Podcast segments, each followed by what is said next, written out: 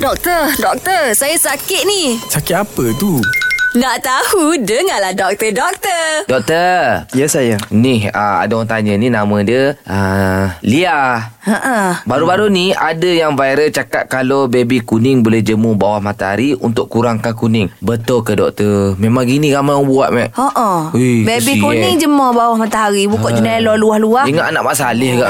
ha. Okey, terima kasih juga uh, Syah Zura dan uh, pendengar yang bertanya. Okey, sebenarnya kuning tu adalah jaundice terjadi akibat peningkatan bilirubin. Mm-hmm. Kepekatan bilirubin dalam darah kita. Uh-uh. Dia sebenarnya kena tahu bahawa jaundice ni ataupun kuning dia ada dua. Uh-huh. Satu yang normal, satu lagi tidak normal. Pada bayi ada yang normal kuning tu. Jadi tidak uh-huh. perlu bimbang, cuma uh-huh. perlu pantauan. Oh. Ha, nah, jadi pada minggu pertama kelahiran, bilirubin terhasil dengan banyak disebabkan oleh pemecahan darah dalam badan kita. Uh-uh. Daripada bayi tu. Hmm. Ha, darah yang terhasil tu darah daripada janin sebelum ni. Hmm. Jadi dia nak singkirkan darah daripada janin, dihasilkan bilirubin. Bilirubin tu yang menyebabkan kuning pada bayi. Uh-huh. Yang pertama. Dan dia, dia dia akan diganti darah mereka tu akan diganti dengan darah-darah baru yang dihasilkan oleh bayi itu sendiri. Okey. Itu yang normal. Dan dia bertahan sampai tujuh hari. Dia tidak bimbang. Yang kedua kuning disebabkan oleh susu badan. Oh. Ha, susu badan bagi susu badan lagi kuning. Mm-hmm. Nah, punca dia tidak diketahui macam mana mekanisme dia, uh-huh. tapi dia tidak perlu bimbang. Anda dia bertahan selama 14 hari biasanya. Oh. Ha, jadi dia tidak tidak menyebabkan bahaya pada bayi. Mm. Okey.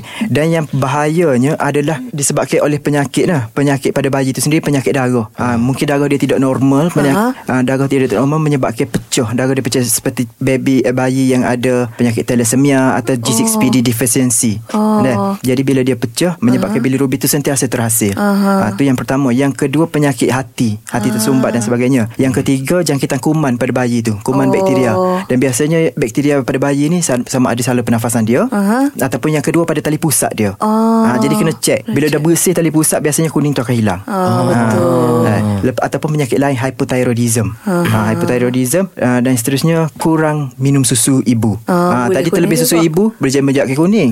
Kurang me- minum susu ibu pun menyebabkan kuning, Kuning juga. juga. Jadi macam mana nak kurangkan kuning? Okey, salah satu dia satu kita kawal lah kita tengok semua trend bilirubin level, tahap bilirubin dalam darah bayi tu setiap dua hari atau setiap hari. Dan itu yang pertama. Yang kedua sekiranya tinggi, kita letak dia bawah fototerapi iaitu uh, satu cahaya yang mempunyai panjang kelubang khusus untuk memusnahkan bilirubin tu. Oh, lampu UV biru tu. Ya, nah, oh. dia Oh. tidak sama dengan UV matahari tu. Matahari dia akan menyebabkan kekeringan Ah. pada badan bayi Oh, tu. gitu. Okey, bila kekeringan, kepekatan bilirubin Hmm. akan bertambah pada dalam badan bayi tu.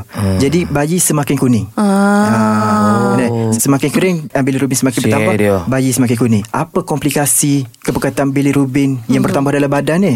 Ah, bilirubin ni dia boleh gi- pergi ke otak. Otak. Dah. Bila dia pergi ke otak, dia akan mengakibatkan sawe, nyetok dan kerosakan kekal pada otak. Oh. Ah, jadi kita tak lah uh, uh, bayi lahir secara normal uh-huh. tapi kuning tu boleh dicegah, uh-huh. tidak dicegah buat cara salah uh, jemur tengah panas uh-huh. dan mengakibatkan otak menjadi rosak. Oh, no, sia dia. siye, baby. Baby Iyalah. comel-comel. Dijemur Alah. kan Jadi Robin Hood ah, Baby dia tu doktor ya Okey. ha, ha, Faham doktor Minum air lu Kasih doktor. Ha, jelas ke tidak? Nak dengar lagi tentang kesihatan?